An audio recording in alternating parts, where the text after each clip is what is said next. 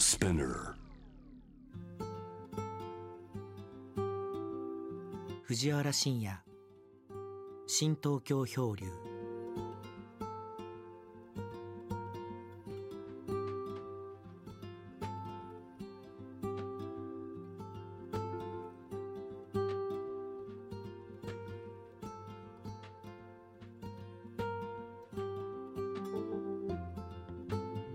で町はねまあこれまあ確かにその中世がまだ残ってるっていうかなこの当然野良犬がね逃亡するような町だから、まあ、犬猫なんかももう本当ね犬猫がやったら多いわけよこのイスタンブールっていうのは。それでそのゴミの山の中猫がこう走ってたりとかねこう犬がこうこっち向いてわわま吠えてたりとかその中をまあゾロゾロゾロゾロ人間がまあ歩いてる。それでまああのギリシャでねそういうこうぼったくぶりバーに巡り合ったんだけども、まあ、ここでもね、まあ、そこそこそういうインチキなね、えー、まあインチキなものがあるっていうのも一つの人間世界であって例えばその食事して街歩こうとしてですねある人にあまり客のいない店っていうのはちょっと気をつけた方がいいって言われてその現地の人にね。で逆にね僕はそういうこと聞くとねなんかこう興味が逆に起きて客のわんさか入ってる店じゃなくてねなんかあんまりほとんど入ってない店にどういうことだろうということで入るわけですよ。そうするとねこれはカモなんですね。まあいわゆるあの当然飯もまずい。だからそこそこまあちょこちょこっと食ってあこれはまずいなっていうことでまああの見聞しようということで言ったわけだから。そうするとねやっぱりあのギリシャのぼったくりバーみたいなあの大げさなことじゃないんだけどえー、っとねまあおそらくあの普通の倍ぐらいの値段かな。倍か3倍ぐらいの値段の請求が来るわけね。ただそれもまあ一つの経験だからということで、まあ、それ払って。それでまああの多少そういう危険な人が行けな行っちゃいけないっていうとことなんか僕は行きたくなっちゃう性格があってね。でそれによってまたその土地の素性が見えたりするわけだから。安全安全をこう選んでこう道を歩いてもあまりこうえー、その土地が見えてこないわけですね。それで次の店にいよいよまあちゃんとしたもの食べようということで人がたくさん入ってる、えー、店に行くとですね結構まあ広いそうねあのー、60人か70人ぐらい入れるようなねこう大きなこの、えー、レストラン現地レストランだったん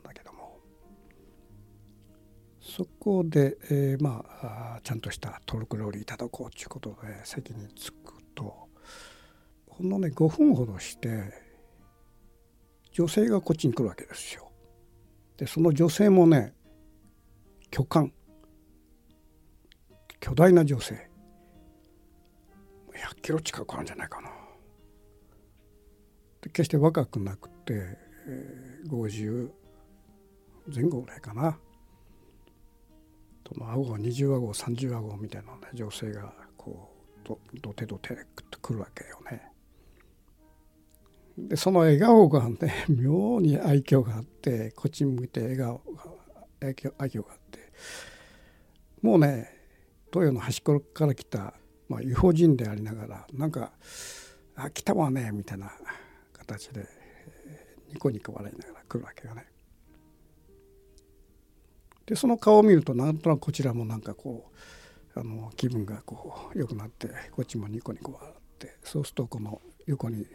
ドテンとね座るわけ。でこれこの人は店の人なのかなとなんとなくそうよう分かんなかったんだけどもそうこうしてるうちに彼が彼女が、えー、僕はその食べ物を注文する前にですねえー、ボーイが45人いたの呼んで、えー、まあいろいろもうメニュー見ずに覚えてるのね彼女は。何と何と何ちょうだいみたいなことであこの女性親切だなと遠くから来たね非合法人のために、えー、メニューをわざわざ選んでくれてんだと。まあ、トルコに来たらこれを食べなさいというね形のメニューだとそういうふうに思ったのね。そうするとねこのトルコ料理がどんどんまあ運ばれてくるんだけどもこれ量がやたら多いんですよね。これ一人で食い切れないなと思うそういう感じの量でそれと同じものが2品来たりするわけ。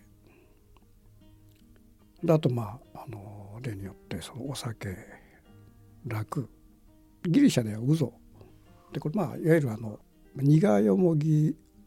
をこう入れたその白濁するね酒でまあ4 5 6度あってかなり強い酒でこれがまあいわゆるあのトルコの代表的なお酒なのね。でそのお酒とともに料理がどんどん運ばれてくると。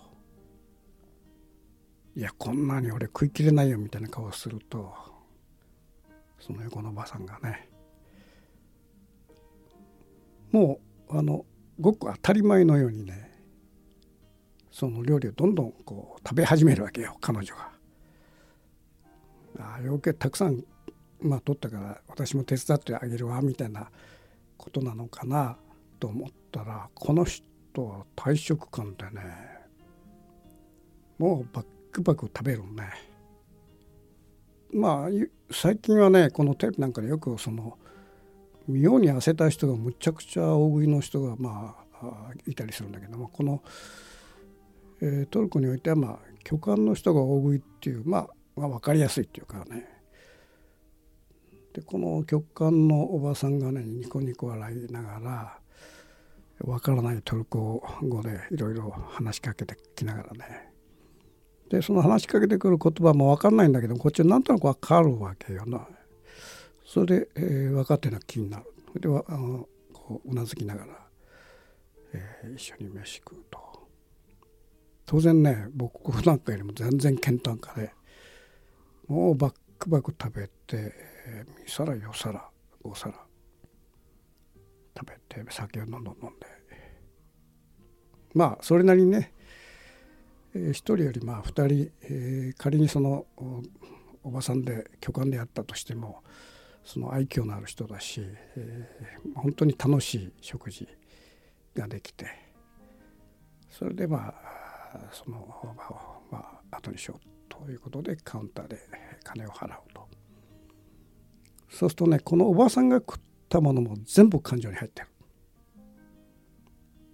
まああの現地のお金だったからまああの何倍3倍4倍でもまあそんなに懐を痛まないっていう料金だったんだけどもまあこのおばさんが食った飯代込みなのね。でまあ一瞬えっと思ったけどまあ楽しい思いさせてくれたからいいだろうっていうことでまあ払ってその場を後にしたんだけども後に聞くとねこれはねあの職業なんですね。要するに食い女。例えばあの日本のね銀座のバーなんかに行くと、えー、ホステスが、えー、横に座って、えー、お酒を飲んでそのお酒の感じも払うとお客さんが払うということ同じような形の食べ物を一緒に食べるまあホステスっていうのかな。そのレストランにねそういう人があの一つの職業として、まあ、そのレストランを見渡した時にあちこちに、えー、巨漢の女性が何人かいたからそういうふうに、まあ、店とねおそらく契約してんだろうねこれは。で店もどんどんどんどんその飯を食ってくれればその売り上げが上がるわけだから、まあ、そういう意味ではまああの持ちつ持たれつっていうかお客もねそのそれなりにまあ楽しめるというこれまああの散歩がうそあのうまく収まってるっていうかねただまあ世の中広しといえどもね僕はいろんな国行ってんだけど食い女が一つの職業として成立してる国っていうのはおそらくトルコだけだよね。だからあれからまあ何十年って語っていまだにそういう巨漢の食い女さんがあちこちの店でね一生懸命働いてるかどうかってこれは分かんないけども当時あの当時はわけのわからないそういう職業があったわけですね。それとまあ食べ物のことを言うとですね僕は船から降りた朝方ね本当に美味しい食事ができたの朝朝方のね朝食これねあの船から降りると岸壁のに横付けした小舟があってそこに船のまあ小舟の真ん中にその火起こしっていうかなんか七輪のでかいのがあってそこでねイワシをガンガンガンガン焼いてるわけよ。それであの岸壁の人上のお客さんに向かってほいほいこうそれを売ってるんだけどそのそのイワシをですねあの、まあ、フランスパンっていうか、まあ、現地もフランスパンみたいなのがあるからね。それに挟んであの熱々のイワシを挟んで岸壁に待ってる人にこう売ると。煙がずっと立ち込めながら。でこれがね本当に美味しい。いわゆるこれハムシというんだけどもこのハムシの美味しさはね朝の朝方のあの朝食としてとっとハムシの美味しさってのは本当に未だに忘れられないね。ただこのまあこういう国だけどもやっぱりその危険性危険感っていうのはやっぱどっかにあってですね街を歩くとその至る所の壁だとかねあちこちにその真っ赤なま殴り書きが何かあったりしてこれなんだっていうこと聞いたらこれクルドをやれと、まあ、クルド民族ですよね。あのトルコと敵対してる。そのクルドをやれ殺せというその大きなね真っ赤な文字があちこちに殴り書きしてるわけね。だそういう意味じゃそのまあ今もでもそうだけどこのイスラムの世界っていうのはどっかと敵対してなんか殺し合いするような世界があったりしてねこれはなかなかこうそういう意味じゃその食い女さんと一緒にまあ飯食っていい気になって外出てると出るとその突然殺せみたいなあの文字が書いてたりねするわけで。でその後にまあちょっとこうまあいろんなとこ行ってみようということで、えー、まあちょっと怪しげなこのキャバレーっていうのが地下にあったもんだからそこに入ってですねまあ中がかなり薄暗くて結構広くてそれでも客がね、えー、そうね2 3 0人はいたからまあこれは安全なとこだなということでみんなその酒飲んだりこうホステスと一緒に歓談したりなんかしてるワイワイやってる。でそこでまああのなかなかいい、ね、空気感があってそこでまあ一度まあその前にその酒をね飲まされてもんだからちょっとまあソフトドリンクかなんかでこうお茶濁して周りの風景見てたらですねそうね3 4 0分ぐらいして急にねバッと電気が灯るわけ。あの薄暗いキャバレーがね突然一瞬わーっとこう電気が灯って明るくなるわけですよ。で何かこれイベントかなんかあるのかなと思ったらそうじゃなくて階段をねゾロゾロゾロゾロ兵隊が降りてくるわけ。この兵隊もねがたのいい兵隊がねまあ78人降りてきて手にね全部自動小銃持ってんだよ。で自動小銃をね半ばこうまあ斜めぐらいに構えながらねものすごく鋭い目で降りてくる。でみんなこう受けさもねこう緊張してじっとこうしてる。テーブルのね周りをずっとこう兵隊が回りながら一人一人尋問していくわけよ。どっから来たかとかねから時には身分証明書明しろとかねいろんな形でその人を検問していってるわけよ。でこれまあトルコに着いた当時だからそれとさっぱり何のことかさっぱり分からなかったんだけどもまあそこになんか敵対する国の異分子が紛れ込んでるんじゃないかみたいなことなんだろうね。そこでまあ僕の方にもやってきて「お前どこから来たか」みたいなことで「ジャパニー」って言ったらやっぱジャパンはね結構モテたんでその当時は。今も今ちょっとねこ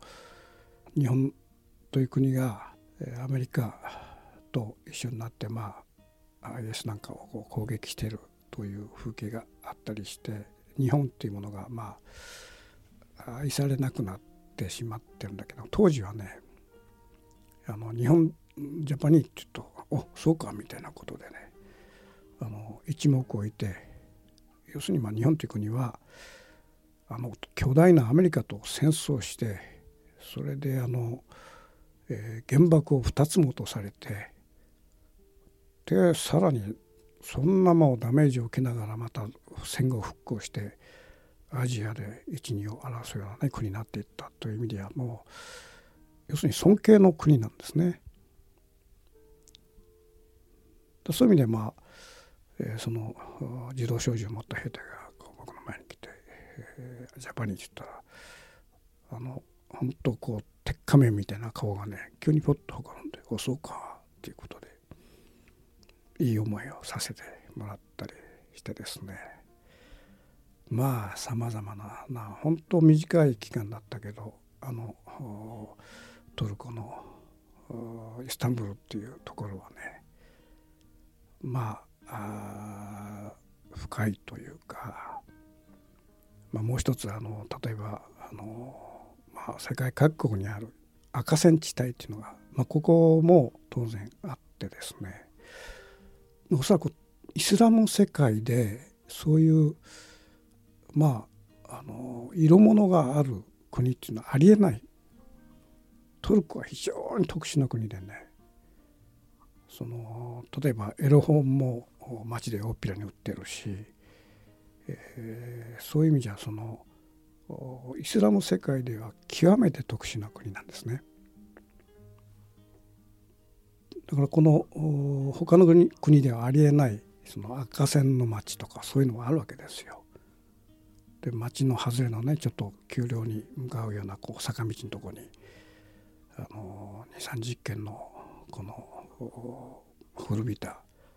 あの石造りの家があってね。でそこはねあの完全に袋小路になってて入る時にあの鉄の門がね頑丈な門があってですね。でその門の横に門番が、まあ、いわゆるヤクザっぽい門番がいてですね。入る人をいちいちチェックしてあのまあほとんど、まあ、あの誰でも入れるような感じで、えー、なんだけども一応まああのそこに門番ヤクザがいてそこで通すみたいなことでで中に入るとまあいわゆる悶々とした男のねイスラムの男のなんていうかこの悶々としたあの汚い言葉で言えば盛りがついたようなねそういうそのイスラム人のそのあの男の塊これがね赤線地帯にムンムンと動き回ってるわけですよ。それでまあその時がね、まあ、一瞬であの出たんだけども、えー、その以降にまあ、えー、70年代の後半の方にそこに取材に入ったことがあってでこれはねゲネレブっていうんだけどもそのまあ危ないと言われてるとこね。でこれはあのイタリアのパパラッチがその場所を撮影をしようとして隠し撮りしようとしてでですね。それで見つかってその袋叩きにあってこの門からこうなんていうか血を流してこう叩き出されたみたいなことがいわくがあってですね。ただまあそういうその世界世界の底の底の世界みたいなものをちょっと写真撮りたいなということでその時はね助手を一人連れて行って撮りに行ったんだけどもで当然まあカメラは隠してねそれで、えー、門番門を通過してそれであのそうね助手を連れて行ったのはねそのカモフラージュのためね。でこのカメラをねその肩にこう下げてほとんどこのレンズしか見えないような形にしてそれで腕組みをしてそのシャッターのボタンのとこにこう指を持っていって一見腕組みをして中を覗くような形にして僕はねちょっとこう取るぞと合図すると、まあ、助手がね咳をするわけよ。コンコンコンっつって。で咳と同時にシャッターを押すと。そうとシャッター音が聞こえない、まあ、そういうね際どいことをやってね、まあ、幸いその見つからずにそのあのパパラッチみたいに袋だ時に合わなかったんだけどもこれ今考えるとねこれ下手して見つかったらあの時どうなってかったかなってねあの若い時ってのはやっぱすごいよね。その意外ともう平気っていうかまあ逆にあの怖いもの見たさっていうかそういう危険感みたいなものをどうして求めるみたいなとこあって。まあそういう意味ではそのまあ当時その1969年にはそこには行かなかったんだけどもそのゲネレブのね風景っていうのはいまだにそういう意味じゃ非常にこの目に焼き付いててそこにいる女性っていうのはね何らかの形でその金の方に取られた女性ばっかりであるいはその敵対する民族の女性だったりするわけね。時にそこから逃げ出そうとする女性がいたりすると焼きが入るってこれ本当に焼きが入るっていうことがあるわけよ。で焼き火箸でそのあの腕を焼くとかねそういうことがあって僕がまあ写真撮って見た時もやっぱり焼きの入ってる女性が何人かいましたよね。まあそういう意味じゃねこのなんていうかネイティブもそこまでいくと怖いっていうところがあって。まあ今はねほとんどそういう世界はないんだろうけども。あのトルコのあのなんていうかな生活の底の底が見えるようなね世界っていうか。それはまあいまだにねなんか気持ちの中にぐさっと刺さってるんだけども。まあ今はねもうそういう世界がなくなってまあボスボス海峡もまあ橋ができたり車が通ったりしてる世界だからね。交通がこうできるっていうことはもう文化がどんどんどんどん交流していくということでえー、あの野良犬のいなかったヨーロッパ文化とそれから、えー、犬の遠吠えを聞いたあの懐かしい、え、イスラムのこの中世のような町がその交通によってどんどんどんどん希釈されていっておそらく今はねもうヨーロッパとあまり変わらないような国になってるはずだね。まあそういう意味でその当時の世界っていうのはあの今では考えられないようななんか風景が残ってましてねそうねその後そのキャバレーに入って機関銃あの自動小銃を持った兵隊からこうちょっと会釈されて出て行った後にですねまだ夜の9時頃だったかな。通りがかりにああのなんか人が並んでるから何かなと思ったらなんか映画が映画をやってたのね。なんか夜遅くまで映画やっててなんかよが分かんないけどもそのポスターの女性がすごく綺麗な女性でねあこの女性が、まあ、主演やってんだなってことで。じゃあちょっと見てみようかっていうことでですね。入ると。やっぱこれもね男ばっかり。もうイスラムの男は悶々としたイスラムの男ばっかりがね席を占拠していて。その若い女優目当てにねあのみんなこう目をランダンとしてるわけですよ。でこの当然ねそのストーリー見ててもストーリーはまあまあ男と女の絡みで、まあ、女性がまあ男を遍歴してこうこの女性がいわゆる男たらしだっていうことは分かるわけね。でいろんな男をたぶらかしながらどんどんあの男を遍歴して最後の方にどんどんどんどんこう落ちぶれていくというストーリー大体そんなストーリーだったんだけどもこの映画のね終わり方がねこれ本当まあこんな終わり方あるのかっていう終わり方なのね。でこれはまあ女性編、まあ、が一人のまあ有名女優の女性が男遍歴をしながらどんどんどんどんその落ちぶれていって最後はね橋のたもとに立つわけですよ。これなんか飛び込むそうだなという雰囲気があると案の定ねこれ橋の欄干にこうよじ登ってねパッとカメラ目線こっち見るわけね。でその時の女優がまあ落ちぶれてるんだけどすごくかまあ綺麗でねギラッとして。なんかすごい危機感を持ったような目でありながらすごくこう生めかし。その一瞬のね女優の目線っていうのはいまだにこう覚えてんだけども。そうするとね一瞬このカメラ目線スッと切ってその女優がね本当に飛び降りるわけね。でね20メートルぐらい下のねあの川にね海かな。あの実写だねこれ。実写で飛び降りるんだよ。そうするとねまあカメラがそれを追って、えー、水の方にこう水門の方にこうカメラが行くと。そうすると女性がバーッと飛び降りてボシャーンってこう水しぶきが上がる。そうすると水しぶきの周りに水の輪が相当できるでしょう。そうするとねその水の輪の真ん中のしぶさっきしぶきが立ったところから小さな文字が出てくるのね。これ「雰囲気終わり 」っていう文字なんだよね。それでその「終わり」っていう文字がねさーっとでかくなってそれが画面にいっぱいになって、えー、映画が終了と。悲惨な終わり方なんでこれ。あの自殺で終わるっていうね 結構ありえない終わり方っていうか。それでみんなあ亡くなって死んじゃったなみたいなね。そういう雰囲気がこの会場にこう満ちてですねあの、まあ、どういう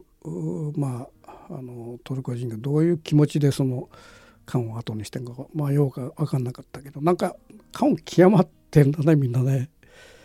あの女優が死んだその水の水の輪から終わりっていうあの文字が出てきた。でそれがねゾロゾロゾロとあの映画館出た時にはもう本当、え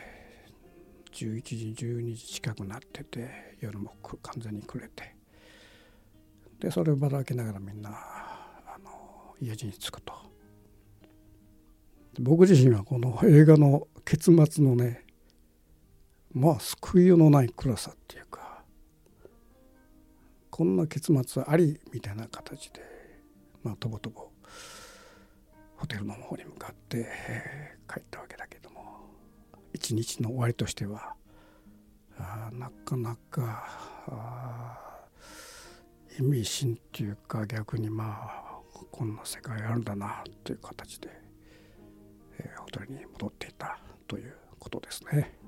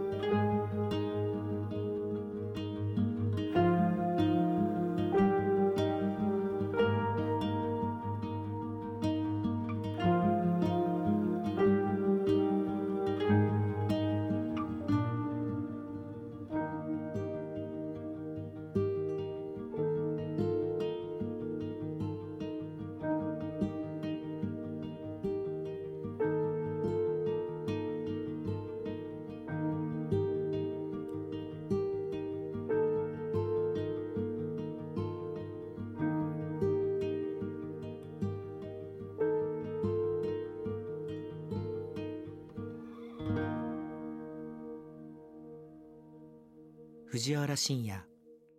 新東京漂流。